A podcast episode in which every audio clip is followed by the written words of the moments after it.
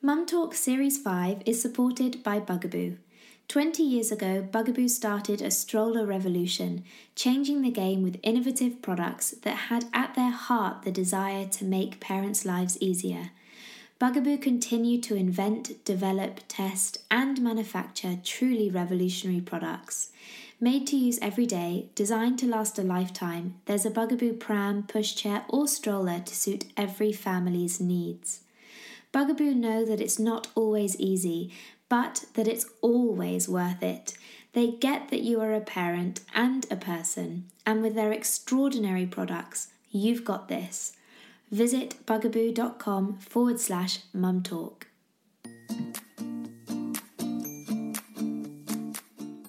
Hello and welcome to Mum Talk Series 5, hosted by myself, Emma Jolin, mum to Amandine, who was born in September 2018. On this podcast, I share my journey of literally having no idea what I am doing, from pregnancy to life now with a baby. Through the podcast, I am joined by not only incredibly knowledgeable guests, some experts in their field, but also mums and dads sharing their experience of pregnancy and parenthood. You can trust in Mum Talk to be honest, real, and informative, and provide plenty of nod along and Me Too moments. Maybe you have a cup of tea with your feet up, or perhaps your jogging shoes on and you're off for a stroll. Whatever and wherever you may be, thank you for listening and enjoy being part of today's conversation.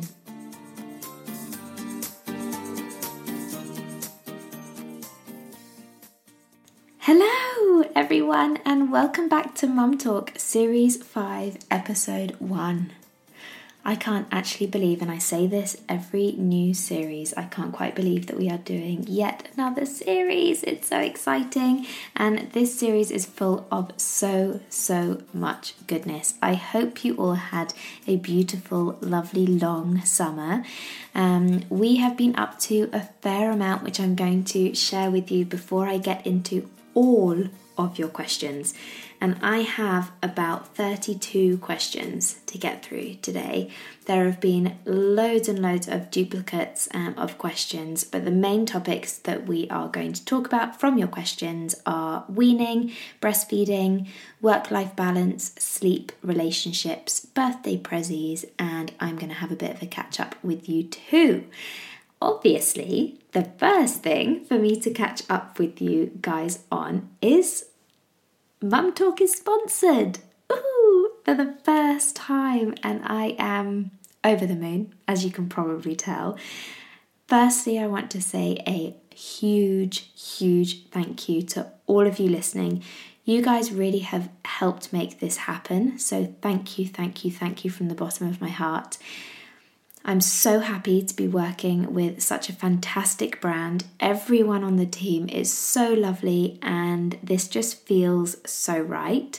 And when I posted about it on social media a couple of days ago, your reaction and the listeners' reaction was just really lovely. So, really, thank you so much. I really appreciate all of your support.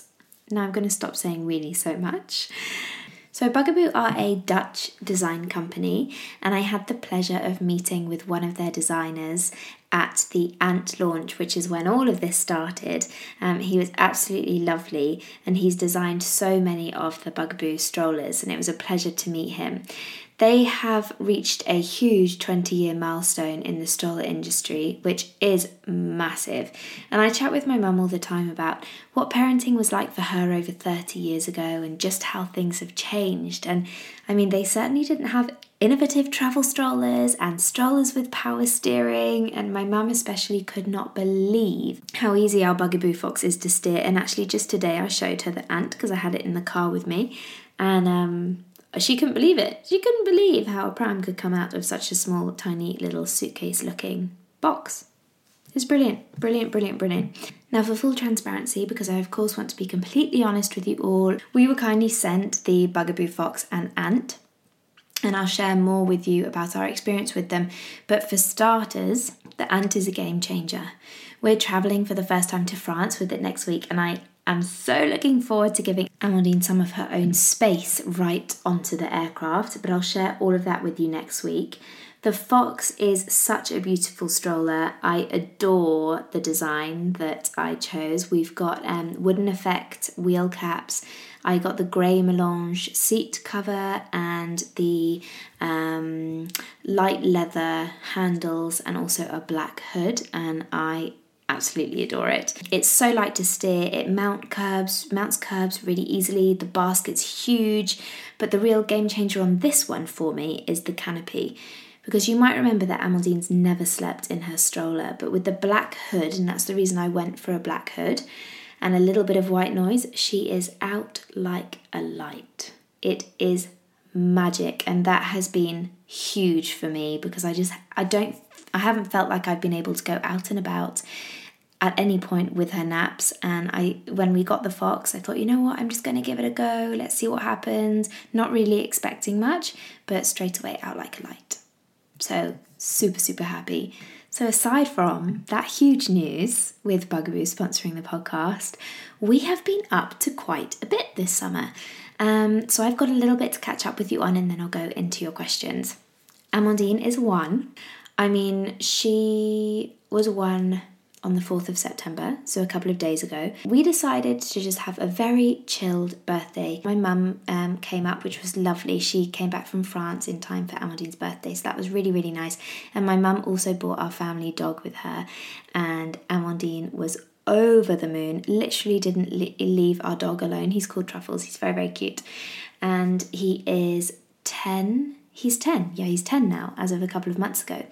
Um, but he is a cocker spaniel and he runs around like a crazy dog. I'm going to come on to this because I had a lot of questions after posting a photo with Truffles and Amandine in about babies and dogs and how to introduce them. So I'll talk through my experience. I'm in no way an expert on this, um, but I will come back to that. My sister also surprised Amandine for her birthday, which was amazing. Seeing as it was midweek, her birthday fell on a Wednesday. My sister came up came down, sorry, from London. She cycled, quite a few of you asked if she cycled all the way from London to my house in Devon. No, she didn't. I know she arrived in her cycling gear, but she cycled from her home to the train station, jumped on the train, and then cycled from the train station to my house. And it was awesome. It was really awesome. Amandine was so happy. She loves Michelle, who is my sister. We call her Tata Mimi. Tata is uh, French for auntie.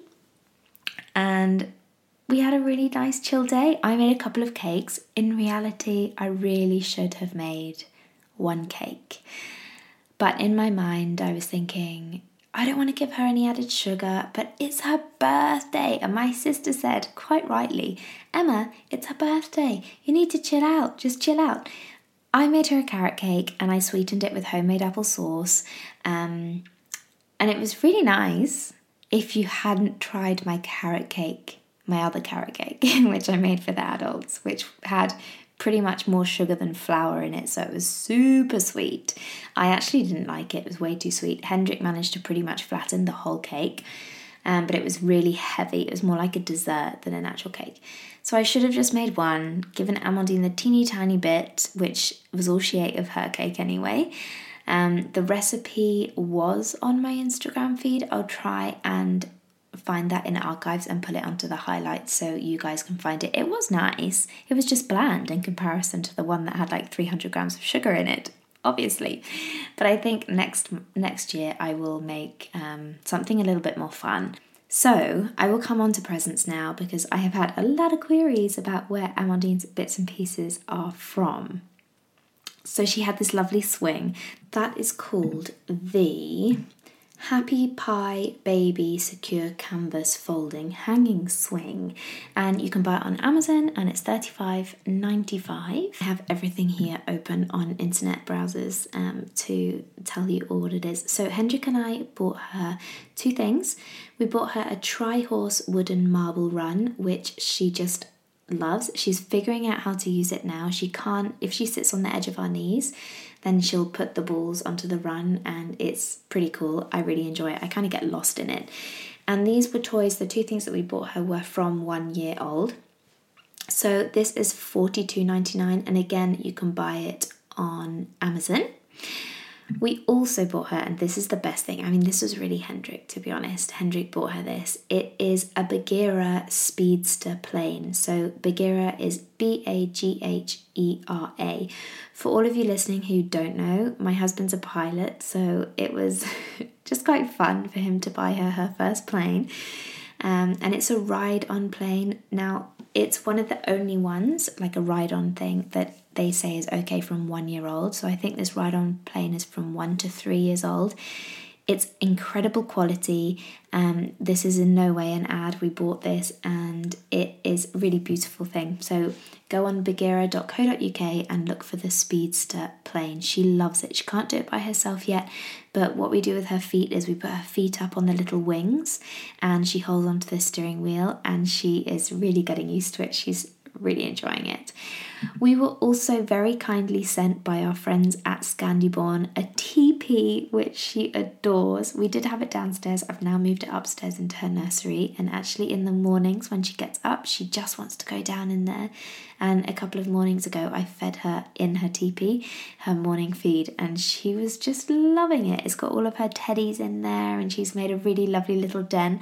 So, the one that they sent us is the Nobodinoz Phoenix teepee in gold, Stella, and night blue.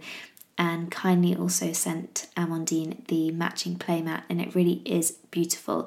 Head on over to Scandiborn if you don't know the brand already. It's just scandiborn.co.uk.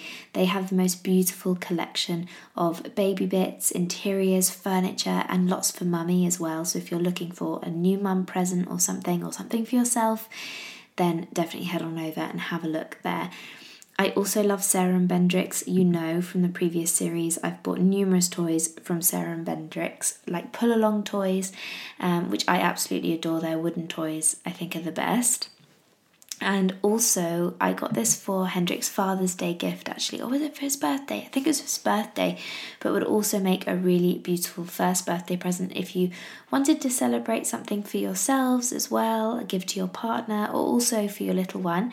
I um, they very kindly sent uh, Hendrik for his birthday a round bedtime story spot cushion. So it reads Amandine and Papa's bedtime story spot, and you can personalize that. So that is from a company called So Close. It's local to me down in Devon. So just go to soclose.co.uk and you can look at their products, and that cushion is on there. But they were the best prezzies for Amandine. Now, I'm not going to lie, she also loved the cardboard boxes that these things came in and obviously the wrapping paper. So they were the best prezzies. What else can I tell you? So, we have also been reducing breastfeeding. So, you may have remembered at the end of series four, I think I was talking about potentially starting to cut down on her daytime feeds. This came really, really naturally. And we are now just feeding, or I am now feeding, breastfeeding still in the morning and the evening. So, when I first started, and there will be a little bit of a section in this podcast where I'm talking about breastfeeding, but when I first started switching out those feeds, I did, um, so I would normally feed her after her morning nap and after her afternoon nap when she woke up. So, the first one, I dropped that one first I'd make sure I gave her a big bowl of porridge in the morning, and I didn't. I'd started on a good day where she'd had a good breakfast, so she didn't wake up starving. And then when she woke up, I whisked her straight downstairs, and I'd prepared a snack already for her. So it was banana and peanut butter, or um, an oat cake with uh, cream cheese. Uh, what else did I give her? Some yogurt and some berries, something like that. I had waiting down there. Or also, I made some oat bars with blueberries in that kind of thing. And it's there ready for her. So she'd snack on that, have a bit of water, and then she was fine. And that, I think, made the transition super easy. The, this has now stopped, but when we saw other people, other people around, or she felt like she needed to be comforted in the daytime, she would crawl up to me, climb up me, and start tapping and grabbing onto my boob and pulling down my top as if she wanted boob. But I did resist, I didn't give in, I didn't give it to her um, because I knew it was clearly a comfort thing that she needed. And then when we were down to, I think maybe just two days, I did the drop the morning one, and then I felt like she was really ready to drop the afternoon one as well. So I think it was just two days dropping the first one, and then went straight into dropping both. And again, after her later nap, I um, gave her a snack, brought her downstairs, gave her another snack, and it was fine. Now, a month on or so, I have stopped giving her those snacks. So I will only now give her a snack in the morning or a snack in the afternoon if she hasn't had a big appetite at lunch or at breakfast. Then I will give her a snack. So let's say she doesn't finish her morning porridge, I will give her her porridge, the leftover porridge, a little bit later for her snack, or I'll give her an oat bar or a muffin or you know, the things I said before. And same with the afternoon snack too. If she didn't have a big lunch, I'll give her a little bit of a snack, or if she seems to be a bit grouchy, I'll go for a snack first after water. So I will actually offer water first, especially because it's been summer and we had some hot weather. Um, I always think it's worth offering water first, but obviously you don't want them filling up too much on water because you want them to get their calories in. So it's a bit of a balance and just watching your baby um, and just seeing what they need and when. We've also noticed a huge difference in her language and what she is understanding. So, we're trying to bring her up bilingual. My husband's French, if you don't know that already. I'm English, obviously. So, I speak to her mostly in English, and Hendrik, whenever he's talking to her, only speaks to her in French. But when he's talking to me and she's around, he speaks to me in English. When we had our first year checkup, which I'll touch on a bit more in a moment, the lady there actually said something quite interesting. She picked up on me speaking to Amandine in French and she said, No, no, no, you can't do that. You need to choose. You need to choose if you're going to speak to her in French or English. She needs to know what language she is associating with you and what language she is associating with her papa. And I was quite shocked at this and actually really sad about it because I really felt like my French was developing because Hendrik was speaking a lot more to her. I was understanding a lot more. I was picking up on terms and phrases and fun things to say, and I was really enjoying it. I was really enjoying progressing my French. But I've now started to not speak to her so much in French. Sometimes a little thing will slip out. I don't I don't think it's too much of a big deal, but I think as we get further down the line, we'll seek some more advice on this, and I will definitely do a podcast at some stage trying to talk to a bilingual professional um, and actually what the deal is with that because I have had quite a few messages from um, you guys about bringing your babies up bilingual. So I know I'm not the only one. But we have noticed that her first word was doggy, which was really cute. But if I say, Where is doggy? or Where is papa? and Hendrik says to her, Il est où papa? or Il est où chien, le chien? or Il est où doggy? then um, sorry about my really bad French accent, by the way. then she'll understand. So she does understand both, and she has. We think. We think she's definitely said doggy, hundred percent. We think she's said chien as well.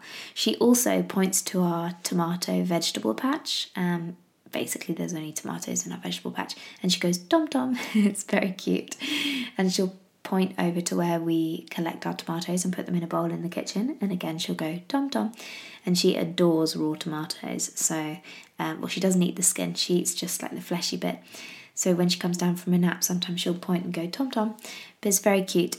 But with the bilingual thing, I think it's coming. She is really starting to understand the difference, um, the differences, I think, which is great. So back to Amandine's first year checkup she had hers i think it was about 11, 11 months she had hers maybe 11 months and one week something like that. We filled out all of the forms so if you're not too sure what to expect we filled out um, two forms they're slightly different age ranges and you're just you're filling in like what gross motor skills you're answering questions to basically get them to understand what gross motor skills they have what fine motor skills they have what language and communication they're starting to develop Things like is your baby starting to um, cuddle a cuddly toy yet? Uh, are they walking yet? Are they pulling themselves up yet? Can they pick up small items like a pea or, um, you know, things like that? And Amandine was really scored, they score somehow, they have this scoring system by the answers that you give.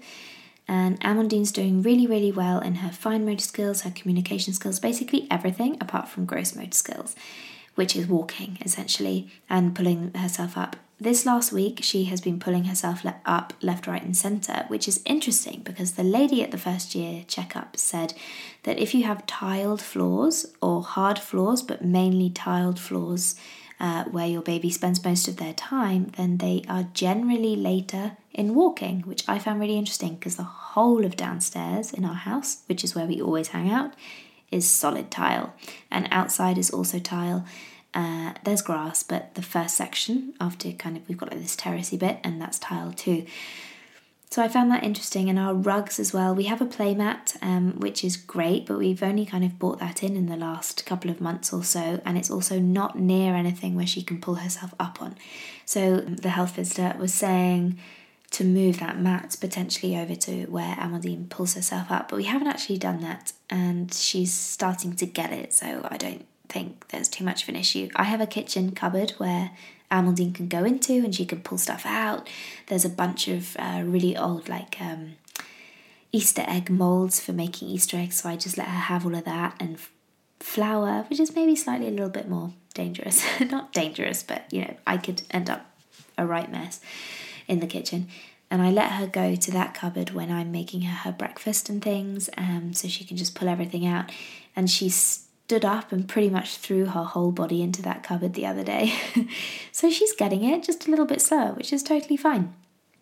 Okay, on to the next thing babies and dogs. I promised I would touch on this later on in the podcast. So um, we're not really that late into the podcast. There's a lot to cover still. But babies and dogs. So our family dog lives with my mum, and we don't see uh, he's not in our space all of the time. Amandine's not in his space all of the time, so I can only share the experience that we have had with Truffles and Amandine. Truffles um, is a cocker spaniel, as I mentioned, and he loves to lick. So if you go say hi to him, he will lick you to death. Um, and Amandine, if she's on the floor with him and he doesn't have something in his mouth, he will just go straight up to her and lick her. That is really sweet but gross. So we always try and make sure that Truffles has something in his mouth, and that always keeps him a lot calmer as well.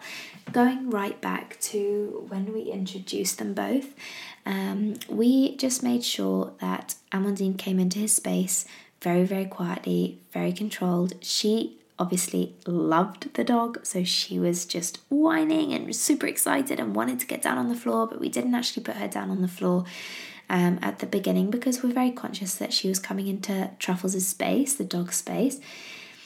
So I think the first visit we had, we kept her up in our arms. We very gently maybe lowered her a little bit, and Truffles had a bit of a sniff, and just you know slowly but surely introduced them. When we did put Amandine down onto the floor, we made sure Truffles had his space where he knew that he could go and lie down and get away from baby if he felt like it was all very overwhelming, which I think he does. So he has his space, which is his bed underneath the counter, and that's always been, you know, his very much his space. So if Amandine starts to crawl over there, we just grab her and actually just say, No, this is Truffles' space. Again, with Truffles' toys, we try not to let Amandine take any of his toys. Um, because again, they're his toys and she doesn't quite get the playing with, plus, she puts them in her mouth, which again, gross. So, we've just made it very, very chilled, very relaxed, and now they're beautifully playing on the floor together. He will let her hug him, which is very sweet. Occasionally, she will kind of try and jab his eyes a little bit, which is a little bit worrying, but she's kind of stopped doing that now. We actually went to a petting farm, um, a really, really well known petting farm, Pennywell Farm down here in Devon, and oddly enough, she was going for the eyes with a few of the animals there as well. And I think it's because they're dark, so she gets drawn to the dark eyes. Um, and she's not aggressively going in there, she's just kind of drawn to the eyes and she just pads around the eyes a little bit and you know tries to stick her finger in their eyes. But she's learning and she started to stroke truffles and and pat him and yeah give him a cuddle. And truffles is just really well tempered and mellow. So that's been our experience. We haven't had any issues.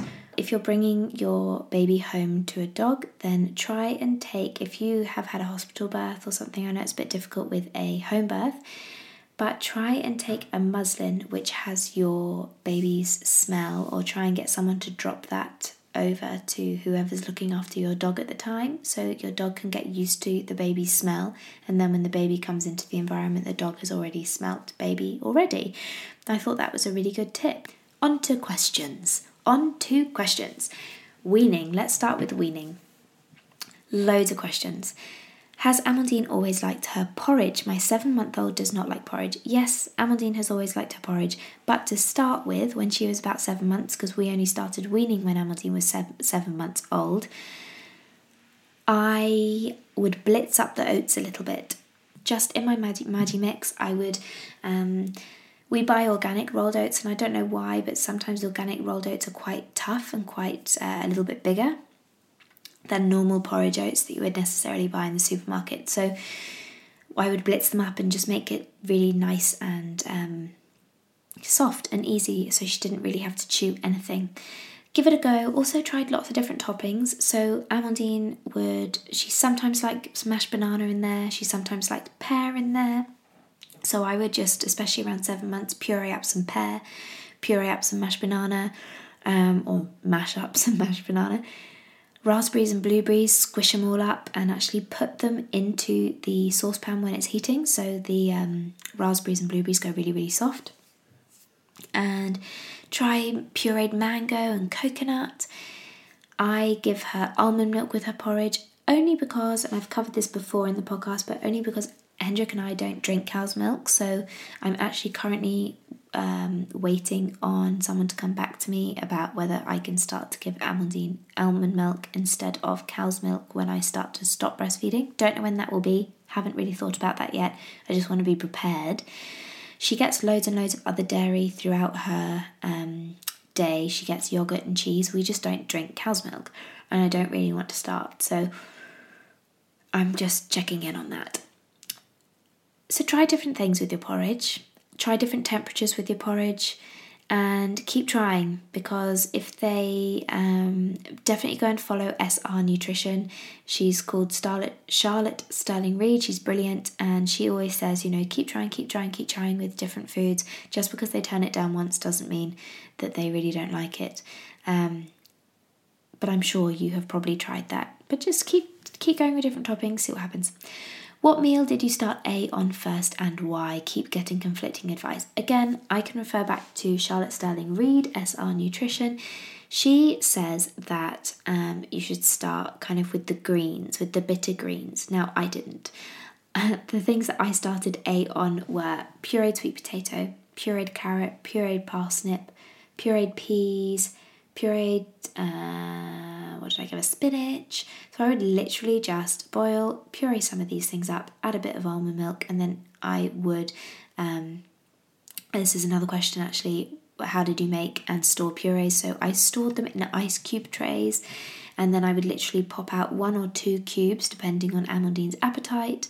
Um, and also, when you start to combine foods, I could pop out one sweet potato puree, one carrot puree, one parsnip puree, mix it all together, and then that would create a nice little mix of flavours for her to start with.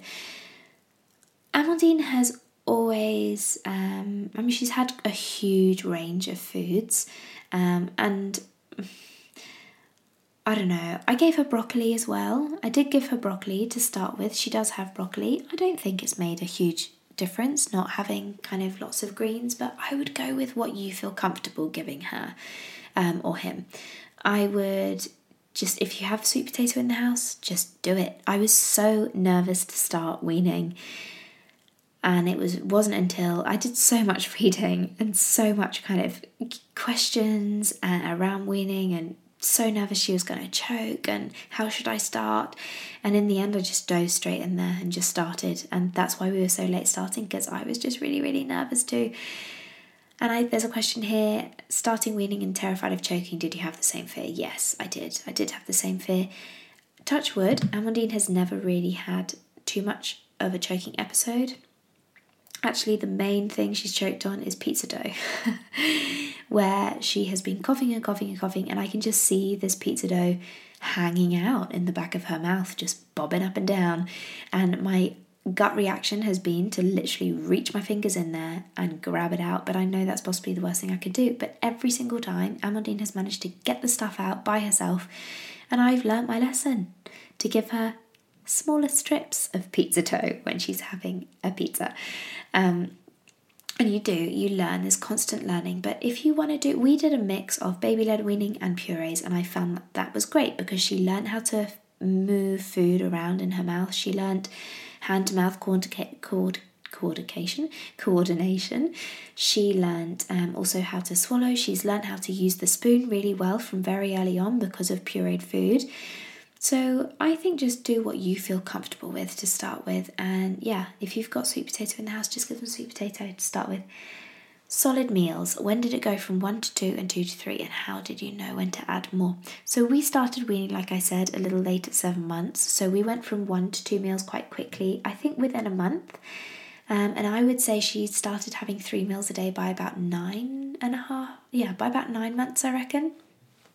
Um, now she's had uh, now she has really solid meals. So at 12 months she has a big bowl of porridge in the morning occasionally a bit of banana as well with peanut butter if she if she seems really hungry. Lunch she'll again have quite a big meal um, and by dinner she'll again have a big meal. And normally i give her dessert with both of those. So she might have yogurt um, and then she might have another bit of fruit in the evening or she might have a little bit more yogurt. She loves yogurt. Um, so i would say around then and how do you know when to add more? Whenever you feel comfortable and whenever it's fitting into your lifestyle. Again, I started when I first started giving her meals, it would be all around Amandine. So 12 o'clock would come maybe or 11.30 and I'd give her a bit of lunch around her nap times. Now we really do try and eat with her. So we eat breakfast with her, we eat lunch with her, and actually with Hendrik's roster, he's been on earlies a lot of the time. We eat with her too. So we eat with her about 5, 5.30. Um, he's now on late, so um, we actually ate with her today, but a couple of days ago we didn't. We fed her first and then we had our own meal, which was actually really nice because we could chat and we could um, relax because there wasn't the whole kind of bed bath thing to do after dinner. Next question Do you plan to introduce cow's milk to A for a year? So I covered that before. Um, hopefully not. Hopefully, going to do almond milk. I don't have anything against cow's milk. We just don't drink it. So, um, I just uh, don't necessarily want to change our diets um, for that because I feel like there'll be a lot of wastage as well. Did you use any weaning recipe books and what would you recommend? So, from the very beginning, no, not really. But when I started to get a little bit more adventurous with the food and I wanted to try and eat together, so make things for Amandine and for us, I bought the book Top Gums, I think it's called Top Gums, um, G U M S, and it's good. It is good. It's good for giving you inspiration, but a lot of the recipes actually don't work. So it's definitely worth reading the recipe and using your common sense with some of it and thinking, you know what? No, I don't need to put that much coconut oil in a banana bread. That's going to be really gross. Um, so, yes, do it was really good for inspiration. Um, other than that, we moved on to just her eating what we eat, obviously without any added salt or sugar, quite quickly. So that's what I try and do, and I, I do generally think that's probably the best way. Um, and then they get such a huge range of foods. I'm really lucky, I'm in the position where I do a lot of work from home, so I have the time to cook for her and I have the time to make things like lentil and mushroom burgers and uh, all that kind of stuff. So if you don't have the time, it's a little bit trickier. Yeah, for sure. Um, but and there are lots of recipes out there. There are lots of great Instagram accounts um, out there to give you lots of inspiration. Definitely, again, like I said, follow SR Nutrition. She offers loads of good inspiration. Um, which I use, and also Wean in 15, which is Joe Wicks's uh, thing with his daughter Indie. He has loads of great recipes and things as well, and he's got a book coming out next year too, which I will probably buy because I think he has really great content. Right, next thing started weaning. Should it make baby constipated this early on? Fed a bit of veg, fed a bit of veg and baby porridge.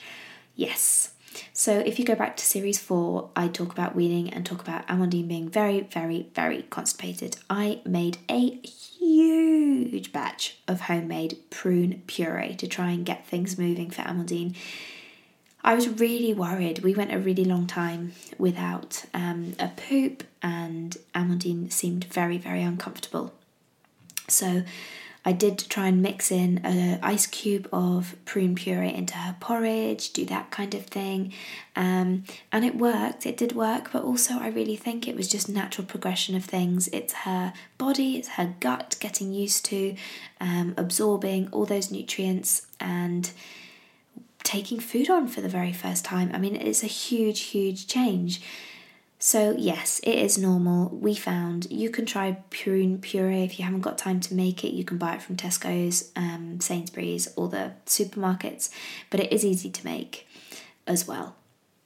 I still have a lot left in my freezer, a lot. I didn't quite realize how far it would go. I think I have like four ice cube trays full, plus an emptied out ice cube tray into jam jars, like two of those as well. Um, so if you're local to Exeter, holla if you need some prune puree. Last weaning question. When in the weaning process did you notice A taking less breast milk? So she started to not need her breast milk feeds in the day, I would say, about a month and a half ago, just as I was coming to the end of series four. Um, she didn't need them. She still needs her morning and evening feed, but she's actually not taking much in the evening because she's having really good dinners now. So I think it will naturally fizzle itself out. And then I just don't really know if you should be giving the milk in the evening anyway. I need to have a look at all of that, but I'll come back to you about that. Um, but it was really, really natural for us. She just took less and less and less and less. Bugaboo have launched your greatest travel companion, the brand new Bugaboo Ant compact travel stroller, and it launches nationwide this month. Great things really do come in small packages, and travelling with your child has never been easier. It is so compact that it easily fits into the overhead compartment of a train, numerous airline plane cabins, or into the boot of even the smallest car, all with a striking new bugaboo look and, of course, their usual attention to design and functionality. The Bugaboo Ant has integrated all wheel suspension, which really does provide a super smooth ride, a reversible and reclining seat that supports the whole weight of your child, while the nimble handling means you can push and steer with one hand. So easy, so small but mighty. I particularly love the storage space while folded and using the trolley mode feature wheeling through airports and stations. So visit bugaboo.com forward slash mum talk to learn more and choose the pram, pushchair, stroller, car seat, or accessory to suit your lifestyle. Right, on to breastfeeding. Tips on how to stop a baby bruising boobs when feeding. She's got such a tight grip and it hurts. Yes, oh my goodness, yes. My chest is covered in scratches from Amandine, and she loves to pinch my skin with her nails. And even though her nails are really short because I cut them, they still are flipping sharp and it hurts so bad. No, I don't have any tips because if I had them, I'd be using them. Um, the only things I can think of, which I've started to try and do with Amandine, but we're also doing this for other reasons, is to um, have like a snuggle, uh, like a snugsy or a muslin or um, her favourite toy up there with you so she grabs onto that, or wear a jumper, which is what I do, and I just lift up my jumper um, for my boob and then kind of try and keep the rest of my jumper covering my chest. And then if she needs to grab onto something, then she'll grab onto the jumper. I do obviously say, please don't do that that really hurts mummy, all that kind of thing, but um, doesn't really get me very far. If I come up with anything else, I will let you know. Work life balance. How are you both doing? Are you back at work part time or less?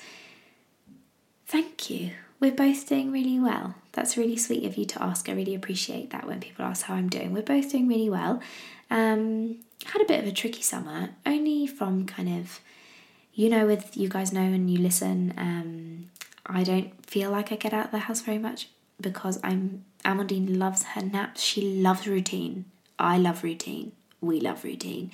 And Amandine loves her naps in her cot, so I find it quite tricky to get out and about. I have to say that it, Bugaboo Fox has made this easier, um, really a lot easier. and has given me the confidence. But I also think a lot of it is down to Amandine. You know, she's she really knows when she's tired. She knows how to tell me when she's tired. She sucks her thumb, and that's a massive cue for me to know when she's tired. Um, and yeah, we, we've we've really learned a lot about each other um, over the past month and a half. But it also getting outside in the summer I found quite tricky because I am so nervous of her burning. And I cover her up in sun cream and I cover her up, her legs up and her arms up and but you know I also want her to embrace being a baby and feel the wind on her fresh skin and you know that's really special as well. Like i remember when i was little there's nothing better than running around butt naked outside. It's awesome. Um, and i want her to start feeling that joy of just being naked outside and in the paddling pool and um, but yeah i found it quite a tricky balance. But anyway um, we're doing great we're doing really really great am i back to work part-time yeah i guess i am back to work um, i mean the podcast has been um, busy, but it always has been since I was 12 weeks pregnant and I started sharing with you guys. So, yoga wise, yes, I'm back teaching my private clients, um, but there is a lot to do with the podcast now. So, um, I have not gone back to kind of full time teaching, but also that's tricky with Hendrik's roster because she's not going to nursery right now. Uh, I'm not sure if or when she will. Um, because I'm in a very lucky position that I can do a lot of my stuff from home. So my private clients I can take on when uh, around Hendrik's roster, which we get about a month in advance, which is easy for private clients. But to have like a specific Tuesday night class or something is pretty impossible um, unless I find childcare. And that childcare again, when you're a yoga teacher, you only need it for an hour or so um, at a time. So it's pretty tricky to kind of get a balance. Another question Will A be going to nursery? I've got mixed feelings about my boy starting. I miss work though. Yeah, I know exactly what you mean. Work brings a lot of happiness to a lot of people, um, so I get that. Amandine isn't going to nursery right now, no. Um, there's no need for her to. I don't need her to. I can schedule my work around her. I do a lot while she's napping. Hendrik, because of the job that he has, a lot of the time he, you know, he gets up at like 2:30 a.m. in the morning, goes to work, he's back by noon, and then he can kind of be with Amandine if I need something, something's urgent that needs to be done. Um, so we have that luxury. Also, my mum's about an hour, hour and a half away at the moment, and we are just trying to um, get her to bond a little bit more with my mum. So if I do need a little bit of extra help, Amandine can go hang out with my mum for the morning or the afternoon or uh, something like that. So, or I can drop my mum, uh, drop my mum, drop Amandine at my mum's, and I can spend the time working at my mum's house, that kind of thing. So we are just figuring it all out, but I totally get it when you say you've got mixed feelings. I don't think I could think about Amandine going to nursery. I don't see how I would I would cope with that actually. I don't I don't think I do, but you do get used to it. A lot of my friends are starting back at work and um, yes, some of them have gone part time, but their kids are still going to nursery for three days a week. And it's huge. It is huge. Sleep. We're going to talk about sleep. How do you know when a baby is ready to drop a nap? Hmm. All I can say is um, Amandine pretty much just told us when she was ready to drop a nap. She, or didn't tell us, but by her body language, she was telling us that she was ready to drop a nap. Again, it was a very easy progression for us. She wasn't going down particularly well for one of the naps, so we just thought, oh, okay, yeah, maybe now's the time. Um, we went on a couple of outings where she didn't end up having that nap and she was totally fine. So we then stopped giving I, I think I didn't give it to her one day and then would give it to her the next and then wouldn't give it to her two days because she didn't really need it. And then I think we just you know came out the other side. If you're not already following make sure you're following taking Cara babies online uh, online on Instagram she is the source for all of my sleep stuff I haven't actually needed to buy any of her courses, but she has some really good courses if you're struggling um, on there. But she shares so much brilliant advice on her Instagram content and on her um, stories that that's been super helpful for me and she does lots of blog posts on nap times awake times awake periods and i've really gone by her advice um, and it has worked insanely brilliantly for Amandine. I mean, I I we love routine, so I have not worked hard at a routine, but I've been pretty solid with our routine, which Amandine did develop by herself, but I was I was guided by Taking Cara Babies.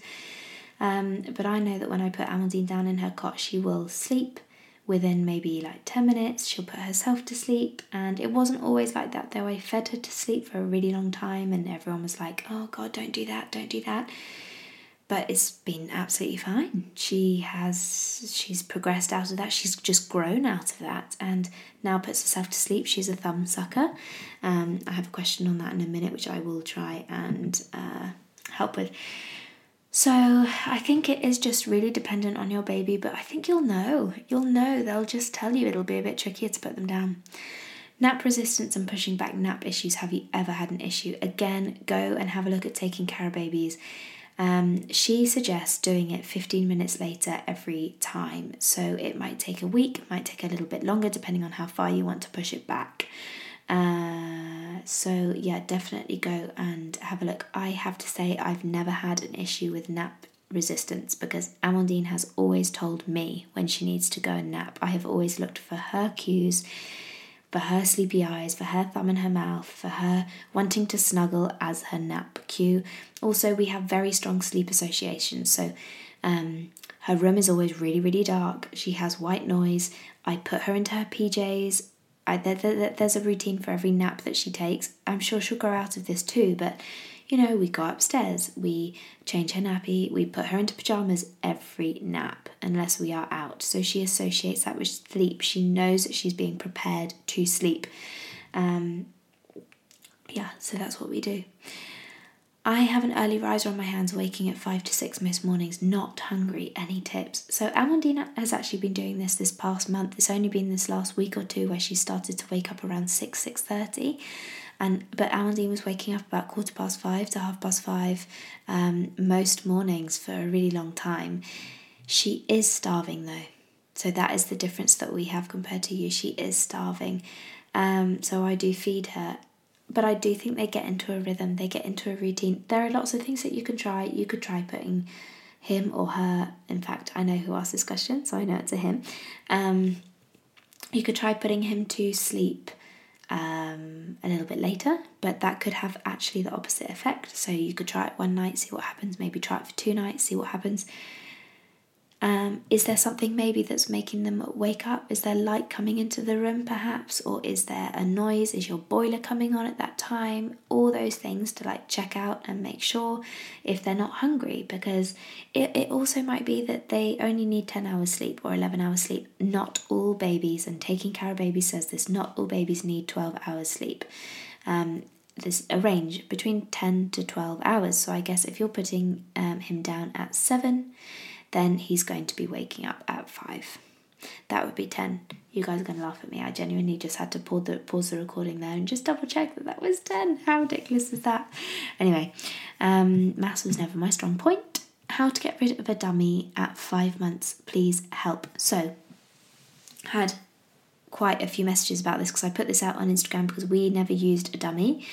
Um, cold turkey, apparently. Apparently, the advice, um, and this is from you guys, listeners, and Instagram um, contacting me. So, apparently, the advice is to wait until six months, and most of you went cold turkey, and it was fine. And within a couple of days, you had the dummy out and away. So, that is my advice. Maybe try, give it a go. Give it a go. So, the thumb thing I then put the message out about thumb sucking and got a message back from the lovely mummy dentist who's coming on the podcast in a couple of weeks. And she says that the advice is to stop any pacifier, any dummy, any thumb sucking by the age of one. Now, Amandine is obviously one and she has a solid connection with her thumb already. So, what we are trying to do, which is what Mummy Dentist has advised as well, is to try and associate that kind of thumb sucking behaviour with something else that they find comfort in. Because obviously, we can't explain really to Amandine yet that, you know, if she keeps sucking her thumb, there might be issues down the line with her teeth. So I have tried now, because Amandine doesn't take any toy to bed, she doesn't associate comfort with any toy at the moment, so I'm trying to implement this now. to hopefully try and get her to suck on a toy or cuddle a toy if she feels like she needs comfort. She has started to find her thumb more in the day. Now, I do think this is either because she's tired or because she's bored.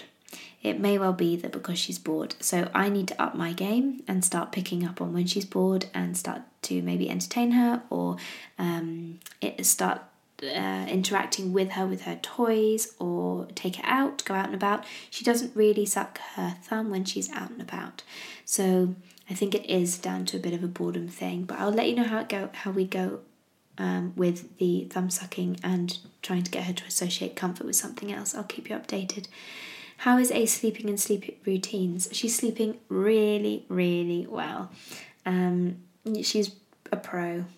I'm very, very lucky. So, our routine right now is I'll start in the morning. She wakes up anytime between six and seven, mostly quarter past six to half past six. I get up out of bed, I go pick her up out of her cot, I feed her. Occasionally, this will be on the seat. More than likely, I bring her into bed with me and I lie down and I feed her, and I can probably get like 10 minutes of shut eye, extra shut eye, or at least I'm just chilling out. Then we get up. I probably spend about 20 minutes attempting for her not to fall out of bed because she's just rolling around the bed and trying to play with everything in sight. We then get up, brush her teeth, change her nappy, go on the potty. I will come back to you come come back to you on that in a minute. And get her dressed, just put some leggings over her pajamas, go downstairs. I let her play for a bit. There's no point in me giving her breakfast um, until about 8.30 because she is still full from milk. She takes a lot of milk in the morning, so she's still full from milk. You can, if you pick her up, you can hear it sloshing around. it's quite funny. Occasionally we'll take a walk to the swings or go for a little stroll around the block. That actually does me a wonder of good, but it just depends if I've got up and dressed and out of my PJs, which I don't very often. And then um, nine o'clock she'll go back to bed nine, yeah, nine, nine thirty. She'll go back to bed depending on what time she'll wake up. Normally, I allow between a two hour and forty five minute to a three hour wake window. We then she'll then have between an hour and an hour and a half's nap. Occasionally a two hour nap, but that's getting less and less and less. I would say about a month ago it was a solid two hours in the morning, but now it's about an hour and a half to two hours.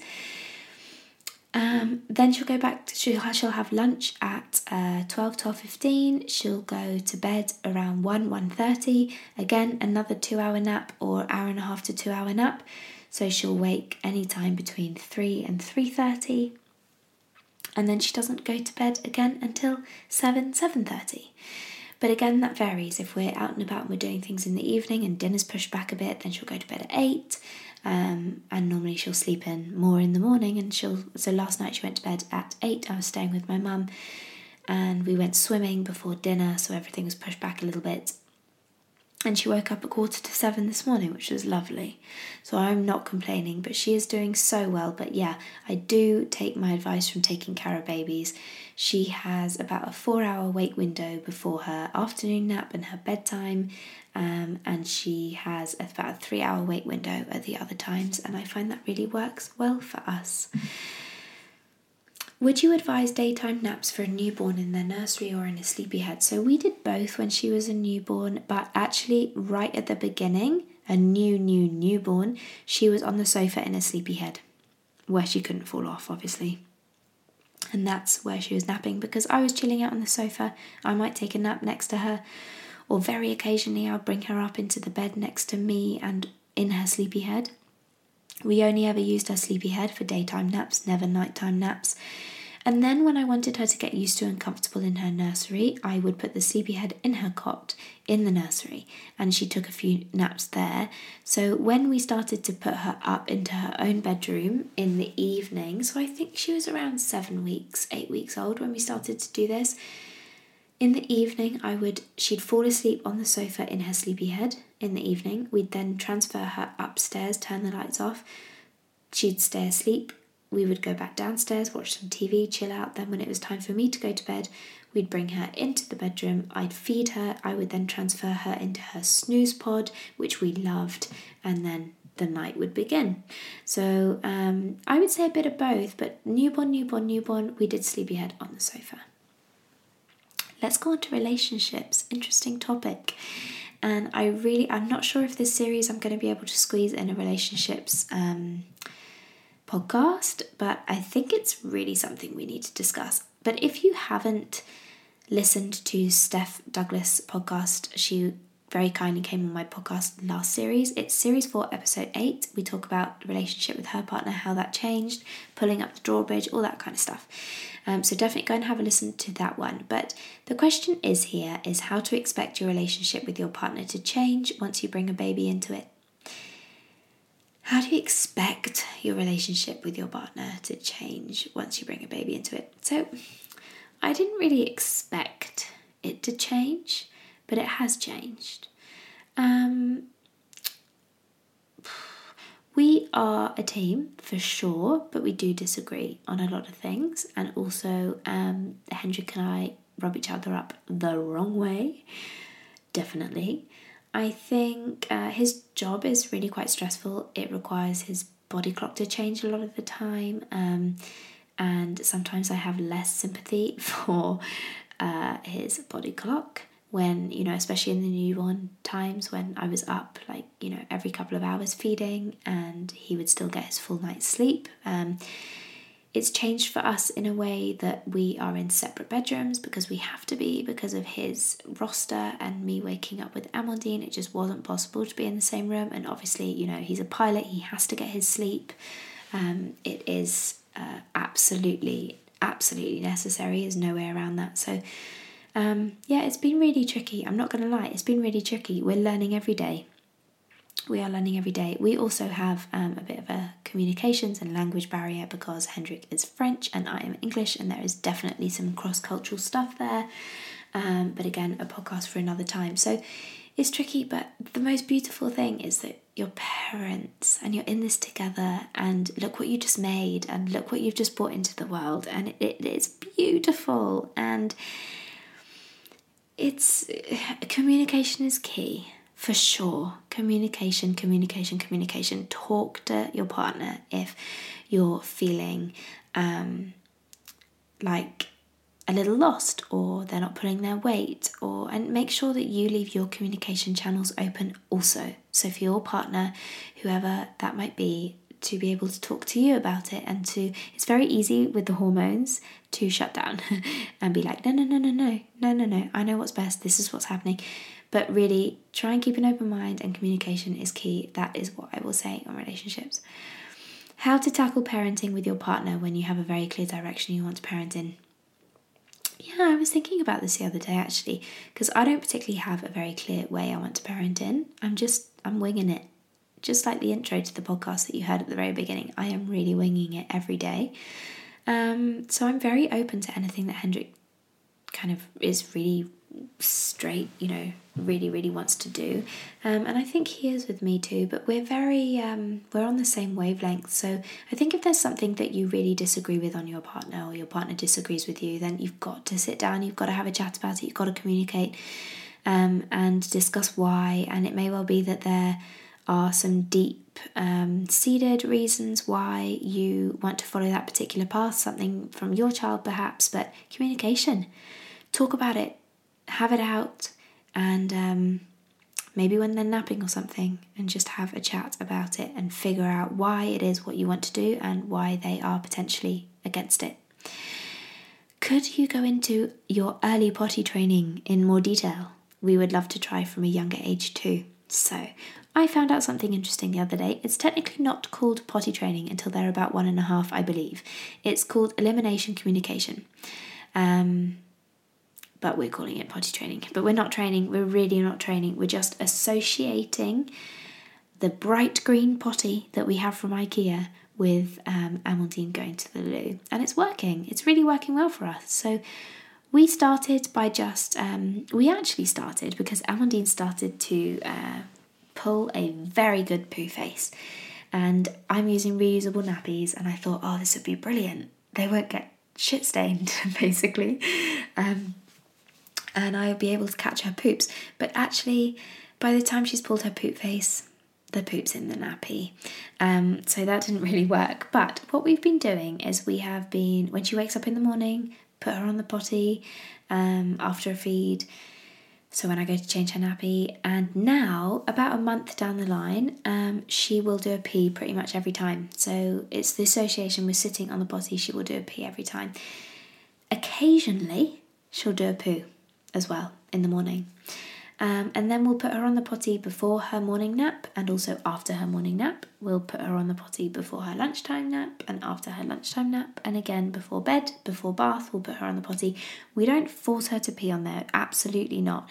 If she goes to launch herself off the potty and she clearly doesn't want to go to the loo, that's fine. I just let her crawl off. That's absolutely fine. And I think it's working because she um, if I put her on the potty and she's a little, you know, not too sure, she'll sit, she'll have a play with some toys. I always make sure there's a bit of a basket there of toys for her to play with, and then she'll pee. And I think we leave her on leave her on the potty for no longer than about three or four minutes, um, and just yeah, let her go. And she's we haven't forced it. We do miss it. We miss loads of times. Like I think today she's probably been on the potty twice. Uh, day before, I don't think she was on the potty at all. So we're certainly not strict about it. We're just trying to get the association between going to the potty um, and when she sits on the potty, that's what she does. She goes for a wee, um, rather than trying to catch the times of her peeing because I can't tell when she's going to pee or not. So I hope that helps. It's good fun, it's fun, and I don't see any harm in doing it. And she's not crying and she's not kicking up a fuss. The only time she cried actually when I put her on the potty was today because we were at my mum's and she was awake and she wanted to see the dog. And she was peeved at me that I wasn't letting her see the dog. So I actually took her off the potty. We went to go see hi to the dog and then her nappy was off already and I didn't want any accidents. So um, I put her back on the potty.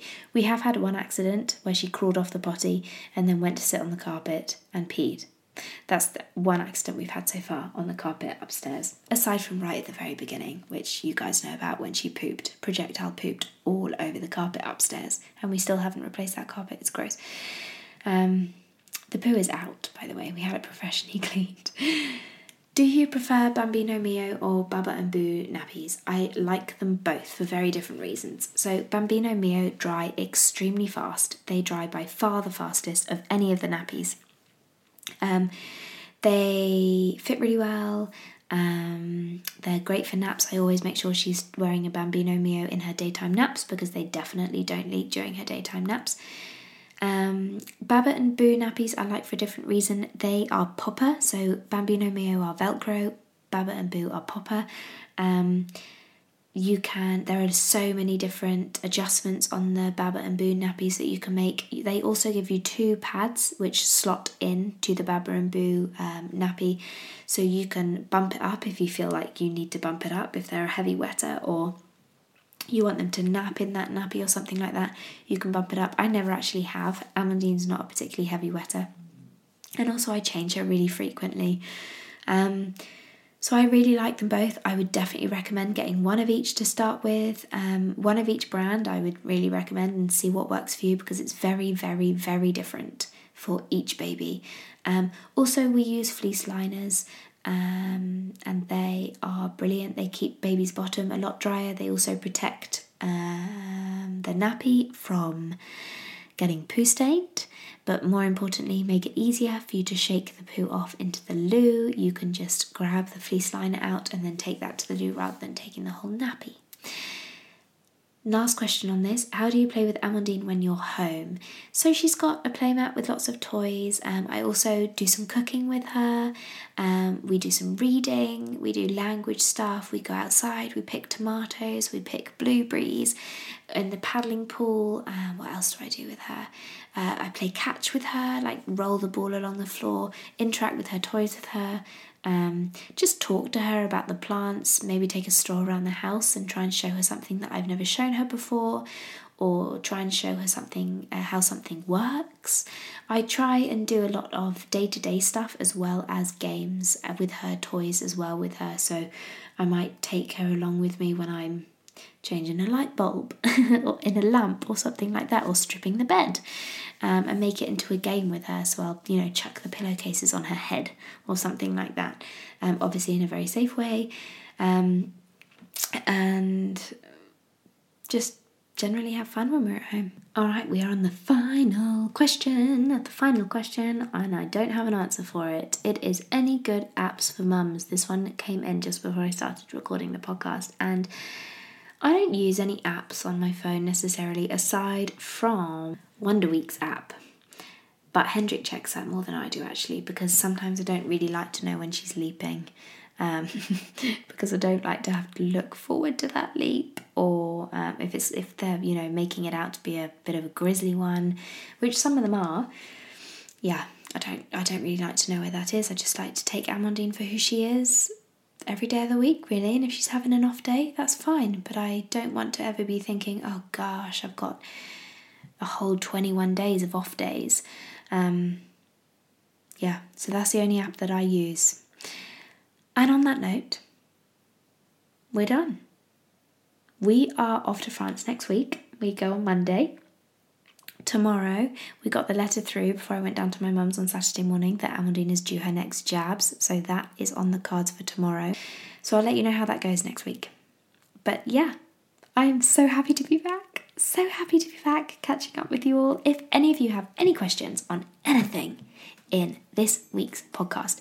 Please, please, please DM me on Instagram on social media, which is Mum Talk Podcast, or you can also connect with me at Emma Jaulin on Instagram, which is J A U L I N if you're searching for my name, or you can always email me at mumtalkpodcast at gmail.com and I will always respond to you. So please, please do email.